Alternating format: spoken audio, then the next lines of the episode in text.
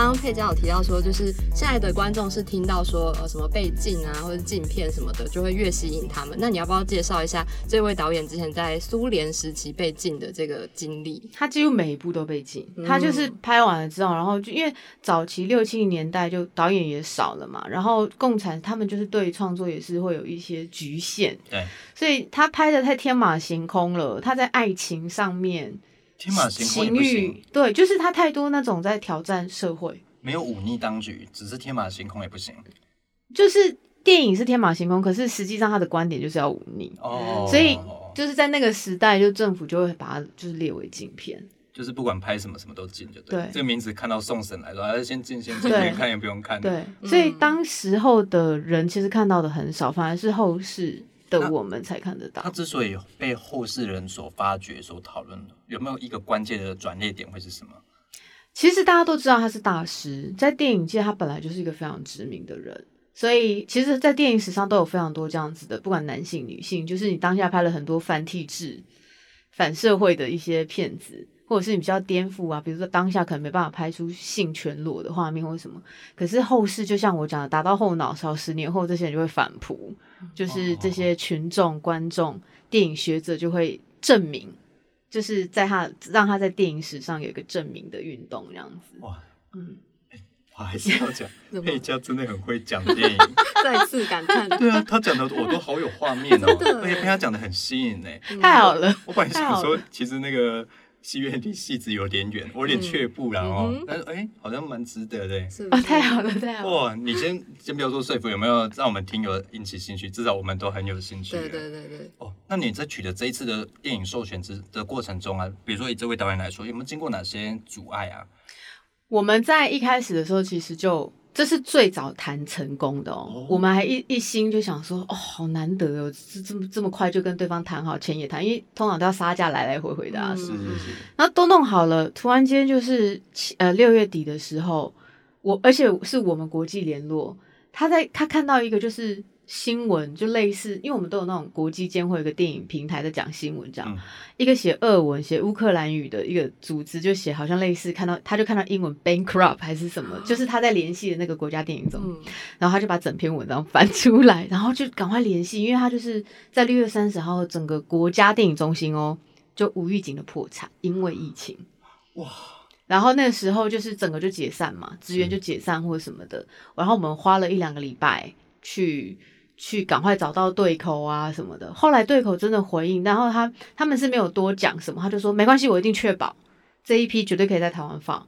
然后这一批呢，就是不管怎么样，就很有可能是他们的最后一批啦。如果他们没有找到政府没有办法再让他们重重新建立，或者是有金源的话，但是这个是确保的。然后我就觉得，哦，就是像玩元宵飞车一样，嗯后哇，也算强运呢。对。可是这样听起来真的不得不去看这一系列教电影人的电影。对啊，你看他历经这么多波折，嗯然后历经他们电影中心破产，对，那但是还是非常的确定说会授权给台湾播。嗯哇，这个你不去看像话吗？很感人哦。对啊，哇，嗯我到现在还在赞叹不已耶。我看得出来，你真的是真你你心赞叹。还超会讲故事，还会先铺陈说啊，这取的数学很方很快耶。对然后突然哦，什么喊声赶快弄好了，没有什么了。然后突然呢，哇，有一个突然一个大转折，对看到一个新闻，哇，所以我们马上把它翻译出来。哇，还不直接讲破产，还有一个翻译的过对程。对对对。哇那可不可以佩佳就跟我们的听友推荐一下？你觉得这个穆拉托娃导演，你最推荐的是刚刚说的刚刚说的衰弱症吗？我觉得呃，邵中可能会太难，嗯，他可以当第二部，当第二哎部。如果你先去你先去看哦对宽广的世界。宽广的世，界，对那个是那个内容就比较宽广一点，就是大家心情比较舒服一点，看比较看得懂。那你觉得那个 OK 了，接受了，好看了？因为那个很多的讲师看都觉得是票选，就是在穆拉 k i a t o a 里面就是基本款对基本款最喜欢。然后你看完了那个之后，然后你再来看那个我刚刚讲的不行，我还没有被你打动。宽广的世界，梗概来一下。没有宽广的世界，它因为宽广的世界跟好像还有一部叫萍水相逢，它就是比较后期的电影嘛，哦可能就是每一个片子都跟导演本人他的生命历程，比如他有时候可能是年轻的时候血气方刚拍的，嗯，老的时候比较温和一点的。嗯哎呦，还不止一次卖一部哦，一次卖到两部哦，对 哇先看入门款，然后再去看可能比较代表作的部分，这样。啊，套票买起来了，对对就对直接解决这个困扰，对，有套票有套票。对，套票买起来。那我们还是回到今年的几个单元好了，因为总共我们罗列了很多个单元。那我们节目一开始也提到说，因为主要疫情的关系，配加下了两个超炫的标题的单元。嗯，那这两个单元呢，你有没有自己强力推荐的，或是你自己的心头好？我刚刚除了那个四月号之外，我想要推一个是也是非刻意入侵的，它叫做《婚姻计划》。哦，这个我也要讲，我也超想哎、看。这部片莫名其妙的，就是现在排名第五，哎，就是哦我都还没宣传到这部片。嗯然后它是一个纪录片，我我一度担心说拍那么好，是以大家以为是 Netflix 的婚姻故事还是什么的，不是不是，就是它的剧情其实就是他在讲一个，哎是伊朗还是哪里？伊朗伊朗嘛，伊朗的一个就是精神病院，然后就是他们做了一个实验计划，那其实是好意的，就是呃那个院长就觉得说，诶，这些病友们其实他们朝夕相处也都有情感啊，男病友跟女病友之间，那他们有没有可能结婚？所以这个就是他们的一个实验计划，那就有好里面好几对这样。可是你想想看，就是所谓的精障者，他们在谈恋爱的时候，他有办法进入婚姻吗？他能生小孩吗？然后那个片子里面，其实男性病友跟女性病友是分开。你知道精神病院的住是那种可能一百人一个通铺这样子，嗯那个状况是很不一样的。所以在这部片里面，你就会发现这些人在谈金藏者在谈他们的爱情观，然后谈他们的生活经验，然后就觉得诶很有趣。我从来没有想过。就是金藏子在他们有没有追求爱的权利、性的权利，而且他们的爱情呢是这么的，我们现在人啊哈，我们当代人谈爱情好多包袱，要门当户对，要不要高富帅，对方还要有钱，嗯。可是对他们来说，爱情就是这么单纯，单纯的，他就是对这个人有感觉了，两个人就是聊开，甚至他们聊的话题也就是也不是太伟大的话题这样。可是就是现实让他们阻碍很多，所以这部片子其实要看那些东西，就是一个实验计划。那我很喜欢这片，不只是这个原因，因为其实一开始我对这片很抗拒，我心想说是谁可以记，谁有权利记录这些人？你知道很多在台湾的看这种东西都被打马赛克，哦可是这部片是完全没有的嘛。嗯后来我才发现这背后有感人的故事。哦其实你那个摄影导就是那个导演，因为他整部片里面都有他的就是跟他的对话，或是他的旁白在讲他的进去拍这件事情，是因为她的老公就生病了，从好好一个人就得了精神病，然后就住在那个地方，所以她一开始其实是为了要记录她，因为她很爱她老公，可是她觉得她失去了这个人啊，那所以失去的原因在。我就不爆雷了，所以他是同时，你同时在这个片子里面看的婚姻计划是有两种婚姻计划，一个是经藏者之间的爱情，是一个是经藏者跟经就是旁观者之间那种情感关系有没有办法？联系这样。对，嗯那他想要知道那个原因，为什么会这样子？然后他心中没有爱了吗？还是什么？所以你这样子才开始觉得说，哦，那原来这这就合理化了，就是说这个人是可以去拍他们的东西，但是他还是有很多很争议的状态。我很期待，就观众可以一起来讨论。哦嗯，哇，这一部也讲的好好，你你上几部了？你四部了吗？三三部，你三部哇，，这部我也很有兴趣，嗯因为假如说精神疾病患者谈恋爱这件事情，嗯甚至是比如说能不能发生性关系这件事情，其实在国外会去大方去看讨论他们，可是可能对台湾社会来说，这还是一个禁忌。对就觉得说精障者怎么谈恋爱？嗯，对那我真的很推荐说，各位听友有空的话，真的可以去看看这部。我真的觉得会开拓你的视野，或者开拓你对精神疾病患者的过去一些比较啊、刻板印象的认识。哎，对，或是也可以去反思说，那可能这些被隔绝在正常社会之外的人们，他们到底有没有所谓谈恋爱啊，或者是呃有性的权益等等？哇，那你刚刚只讲了一步哦，再来一步啊。嗯，那也是非刻意入侵好了。嗯，呃，我们很少有机会放女导演、蒙古女导演的片子。哦这一次有一个片子叫《在世界看见山谷》，然后这个片子呢，其实讲的入侵是一种，你知道，现在很多的入侵是在你跟你在大自然里面，你去受到很多商业的商业的人，比如说他要来砍砍伐树林，他要做什么？那这个故事就是那种你知道我们在看那种大大原野、大山大海的这样子，你很欣赏的时候，就是这种景致的时候，然后蒙古就有这种就是什么采矿、非法采矿公司，他就为了利益，然后要去破坏那边的景色。然后这片子里面呢，就是呃，主角是小男孩，然后跟他父母亲相依为命，然后他们一直想要去抗争这件事情，就是这种外力入侵他们的家园的这个状况。那喜欢他是因为这个小男，因为我们想到都是这样嘛，嗯，就是哦。看蒙古片大概就是骑骆驼，要干嘛？他就是有他有那种原野的感受，哦是。可是他也有就是你你我们有了解当代的蒙古的城市生活吗？确实，你知道现在不是有一个叫达人秀，嗯，蒙古也有达人秀，然后这个小男孩就去参，因为他很喜欢唱歌，嗯。他也很有天分，所以他故事就有串很多，这叫母题，就是他的元素里面有主题是采矿的侵入嘛，对，那母题就是这个人用他的小孩子去参加比赛，要不要唱歌？唱歌这件事情对他的意义，就是贯穿在这个电影里面，所以他会有产生很多的，不管是当代跟就蒙古不同的景致之外，然后它用借由不同的音乐元素也好，去产生一些力量。那我挑战一下女性的角色呢？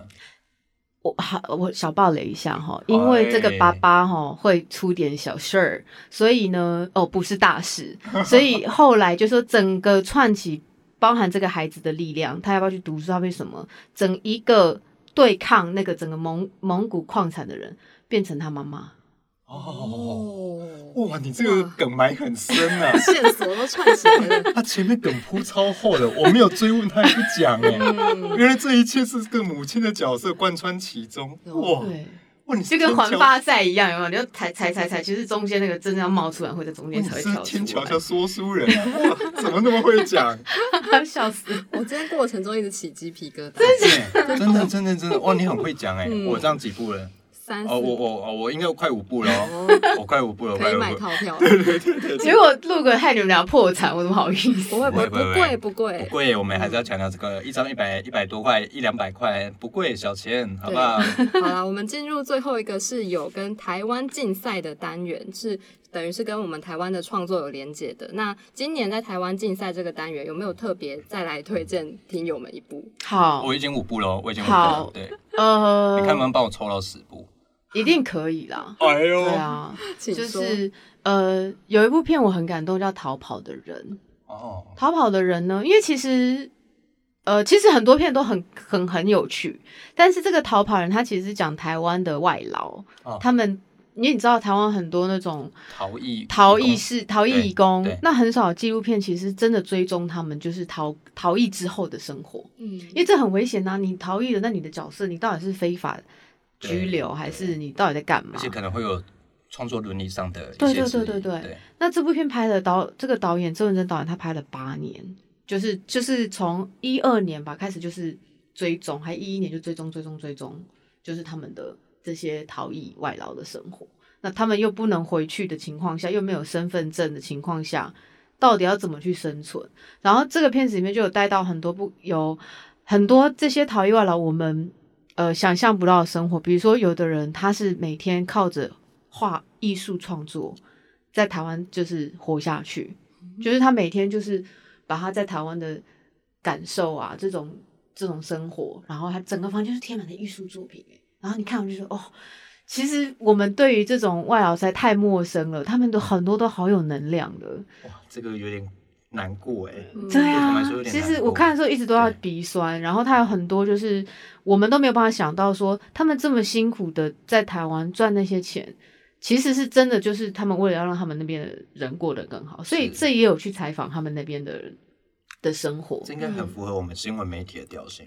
哎，对，因为过去名人堂也非常多有关失恋移工啊，或者所谓的无照移工的一些文章讨论啊。嗯但这边也要跟听友说，其实他们就只是没有在台湾的工作证，嗯没有这个 license，其实就只是行政罚款啊。对行政罚款就跟你这个闯红灯、红灯右转、乱丢垃圾所接受的处罚是一样的。嗯哎，不要把人家说这个失联移工变成这个治安的死角啦，哦，不是，也不用讲成这样了，就有点夸张，夸饰掉了。那也很推荐大家来看这一部，哎，对，哇，刚光听佩佳讲，我其实又心动了。可是我真的会有点难过因为其实我真的觉得，很多时候我听到很多新闻事件那种，我不知道，因为其实台湾的呃外籍移工早就在台湾很多年，二三十年、三四年就有，可是那种不友善的事件还是频频传出嘛。是，然后我就觉得，我们凭什么去对他们不友善？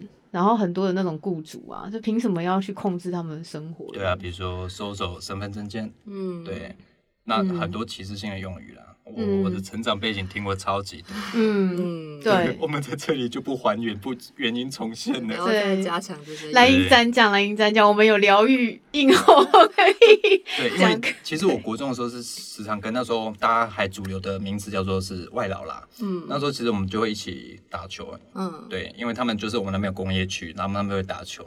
那时候他们还会语言不通，可是他看我来就是射手，射手，他们就这样就是射手。哦，对所以其实我从小时候就跟他们一起打球，会比较认识他们，而且他们都超强。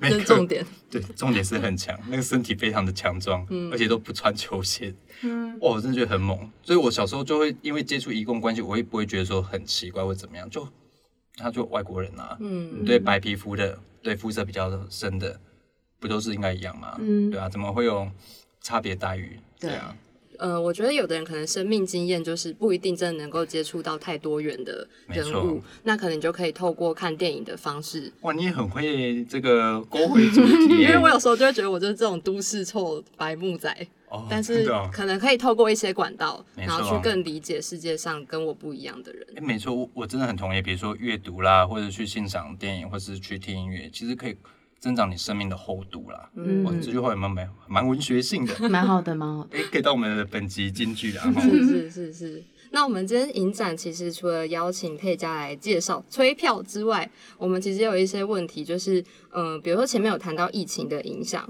或者是在今年疫情影响下，我们也看到一些女性在疫情之下的处境，比如说可能女性的劳工的角色因为疫情而更加的险峻啊，或者是背负更多的风险，或者是今年我们也看到一些丑女、艳女的社会事件仍然在发生当中。那你作为女性影展的策展人，你觉得可能可以透过影像，我们能再继续为这些议题做什么，或是能够透过这些去呃再进行什么改变吗？嗯，你知道讲到艳女哦、嗯因为其实每一年大家都会来问我同一个问题，就是，诶，这个性别感觉很越来越平等哦，那女性长会没东西做？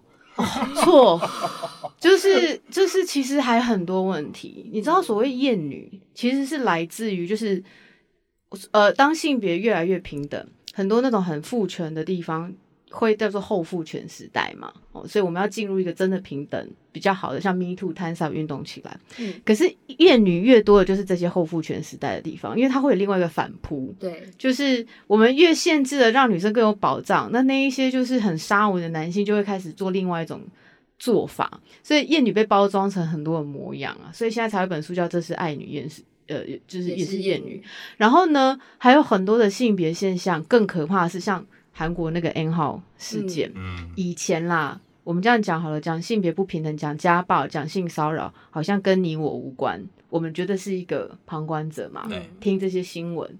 可是科技之下，你我们你转传，你就是加害者。过去还比较像是人家的家务事，嗯对，对，现在已经变成是你转对啊，那你跟你男朋友如果有个私密照，你就变成受害者，因为随时都会被传来传去。你按个赞，你进去加入会员或是怎么样，就是我们完全被这个科技搅在一起了没。错，对，所以女性仔还很多可以做。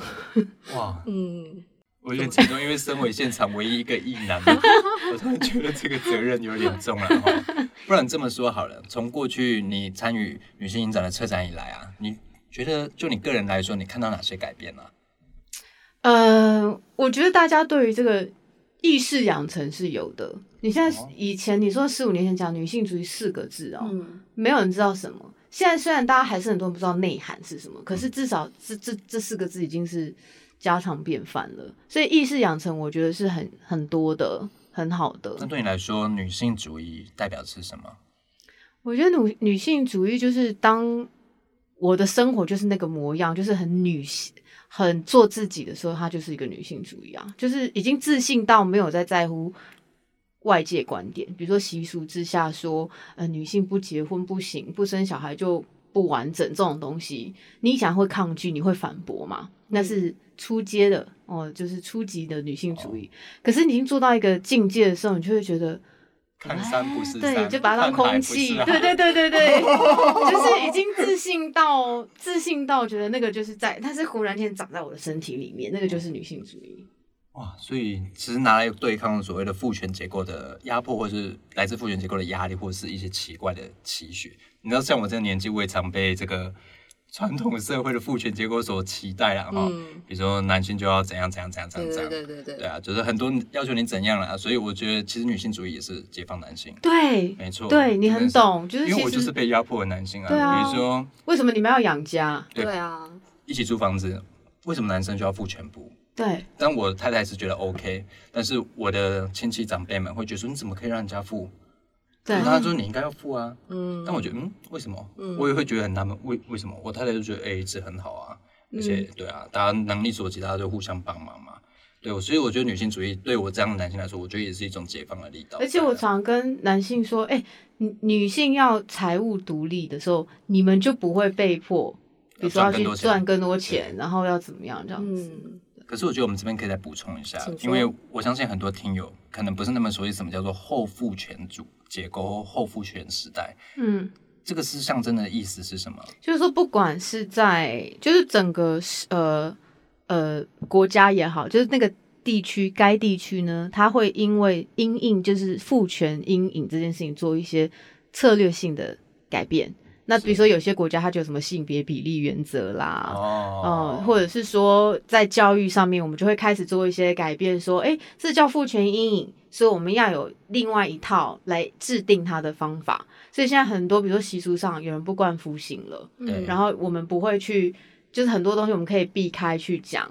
就是只要是我们感受到这父权，其实都是这就是一种 process，就是后父权时代，就是当社会开始做一些反制的时候，这个叫后父权时代。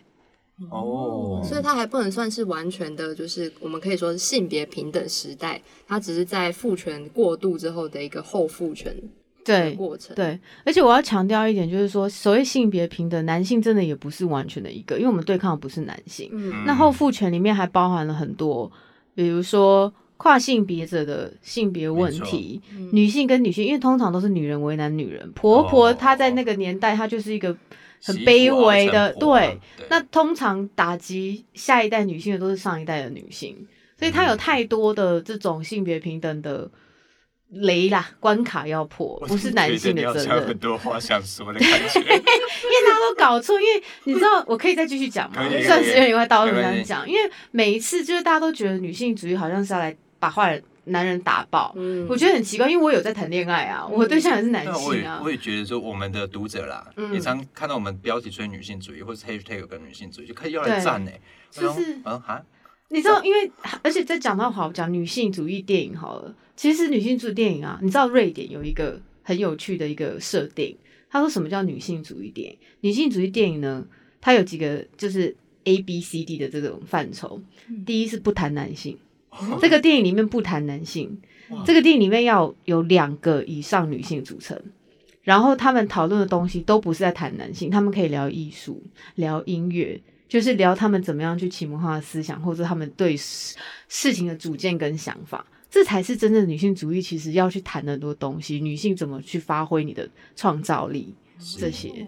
所以怎么听起来有点像小妇人的剧情？就是有点类似啊，所以对吧？对吧？所以小妇人是蛮女性主义电影的啊，对啊。所以小妇小妇人里面很多男性也蛮温和，在那个电影里面，就是男主角里面。小妇人的爸爸还不见了呢。对，所以我是觉得大家的那个观念要稍微改一下。嗯，哎，那我们回到现实面问题好了。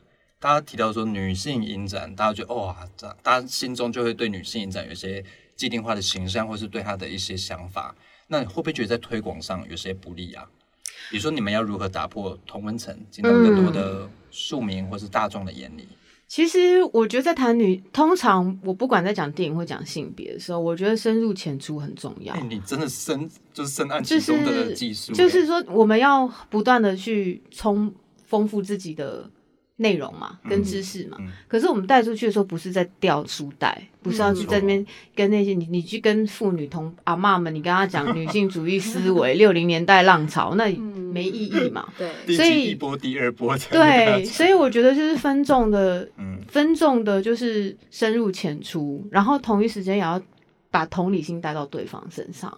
就是很多时候我们在谈很多事情的时候，你要了解他的时空背景就不是这样。没错嗯对，所以我们也不能硬是强求跟阿就是老阿妈讲说很多就我们现在的观点。对了，不要想要把人家思想改造了。对，嗯我觉得他们走过那样的时代，会有他们自己形成一套看待世界的方法。对，所以我觉得对话胜过你讲的对，没错，就是思想改造不是我们推广女性主义的重点，而是说我们找到很多对话的平台，然后大家、我们其实不是倡议团体，就是倡议可以找妇女薪资、找妇援会、找立行，可是女性影展是我们一起在电影中找到一个属于我们自己的感受，哇，对，这才是很重要。是京剧王哎、真的，我有时候我在影展，我觉得很神话，我根本不讲话，我就觉得我也不是你老师，你就看了你会打到你心里就好啦。那打不进心里，我也不想逼你。可是我觉得这也讲出一个有趣的点，策展人的位置要站出来一点，还是要退到后面去？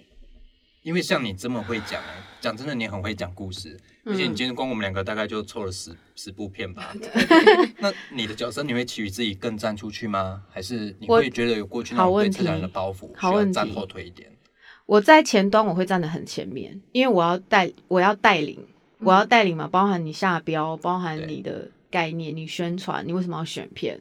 可是当影片开始的时候，我我并不会想想要当一个在那边就是当就是讲道理的老师，哦所以通常会把很多的机会留给，比如说去请业界的老师来讲，或者是让导演自己讲，甚至不要讲，你你你我们一起观众之间的对话。所以前端我会很前面，然后慢慢慢慢我就会很后退了，因为毕竟女性男是一个团队，大家都有他发就是发光发热的空间，包含观众也是。怎么样？大爱，有被 大爱，我的感想，大爱，大爱，大爱。而且、哦没有老师说到最后也累了，你知道吗？就 是想赶快办完，赶快回家睡觉因为因为我也很好奇，说策展的角色其实非常重要。嗯可是面对于像他这样能言善道的人，他到底位置要站出去一点，还是要退回来一点？站出去一点会不会抢了这个电影或是影人或是语坛人的一些风采？那站后退一点，他要怎么再去推广女性影展？我觉得这分寸之间的拿捏是很哎、困难的。其实我嗯我不觉得我会抢任何人的风采，哎、哦哦因为我我基本上就是我喜欢深深入浅出，我讲的都是故事。嗯对，那真正厉害的人，像那种真的是性别界的高手，那个讲的才高干啊，那个不是我们，就是那个留到后端，就是他们可以去剖析是最好的。嗯对哎那那我抢不了，我能力不足。刚刚说深入浅出是一个推广的方式，那女性影展还做了哪些尝试跟努力啊？好多，像我们就会跟，比如说我们在学校好了，我们到呃，进入大校园，学进入校园，哦那谈的是一种方式，比如说，哎、电影系的学生他就是对于这种呃，比如说台湾女导演她怎么创造实验片、嗯纪录片，嗯嗯那我们就会多讲那一方面的事情。我们还会去老人院，然后去老人院安养中心，我们就会放一些比较快乐的啊，儿童电影啊，让他们觉得生活很有趣，嗯还可以看电影，或者是看一些早期的。有有段时间要放台语片，什么嗯，然后到妇女中心就会也会放另外一种。以前的我的逻辑很错，以前我到比如说新移民中心，我就要放新移民电影，然后新移民中心的那个就是 妇女们就说：“哎、啊，我我就已经人生是这样了，你还给我看一样的东西，我的生活都比他丰富。”我好像是对，所以他们会想要看爱情，然后看。他说：“老师，我要看孔刘。” 就是哦我可要以理解，这所以你懂那个分众行销，嗯其实变得很重要。哇，哎、他们比我们还要清楚社群行销 之道哎，就是你到每个场域或者针对这个场域的 TA 做出不一样的行销策略。嗯。对。那比如说去新移民中心，不要再放一些新移民就是奋斗啦，这些对对对艰苦的对过程啊，人家想要看孔刘啦。对对。哦，哇，今天跟佩亚聊很多，哇，除了他很会下标，嗯，京剧王很有灵魂。很有灵魂，来自灵魂深处的震撼。对，然后对 我觉得观众会来打人，对电影是非常有，爱，嗯，乱讲话。个人充满了各种的灵魂乐的感觉。哇，有一个谢谢谢 grooving 谢在那边。对，讲没错，话没错，没错。我觉得我们今天也是，就是呃，本来只是想说啊，来介绍一下女性影展，结果没想到我们自己已经那个订票单要按下去了而且。我本来很错哎，嗯因为我很怕这个电影我们讲的非常的电影学啊。对啊，但其实深入浅出才是最重要的。对尤其以推广来说，嗯我们也不要打高空说要干嘛的，但大家就是要理解说，我们进去电影院看电影，去感同身受那一两个小时，去感受他人生命，去感觉他人的视角，也许会让自己长出更丰厚的人生，也说不定。嗯，本日金句，哎呦。是，这才是本日金句。OK，好了，我们今天也很感谢佩佳，哇，从我们还是要说戏子真的很远，真的。哦，我们每个来宾都对他非常不好意思。不会嗯不会，那所以我们今天呢，非常感谢佩佳来到名人放送的现场。那也希望听友们听完，如果觉得诶有吸引你的电影啊，或者是佩佳讲的，真的你已经心动到不行，那就赶快去你记得 touch 到他的灵魂了。对，女性台湾国际女性影展是十月十六号到十月二十五号这段期间会在台北的华山光点上映电影。嗯，没错，那好的电影需要更多的观众进场支持啦。哇，我们这个很不落俗套，还是要讲这一句。没错不，过因为绵羊过去长几年下来都是女性影展的协力媒体，那我们很了解女性影展所挑选的影片品质到底如何，好不好？品质如果不好呢，去找转角国际。谢谢谢谢谢谢谢谢，啊，还是干话不多说，还是欢迎大家多多进场。那我们再次感谢佩佳，我是柏松，我是新慧，我是佩佳，谢谢大家，拜拜。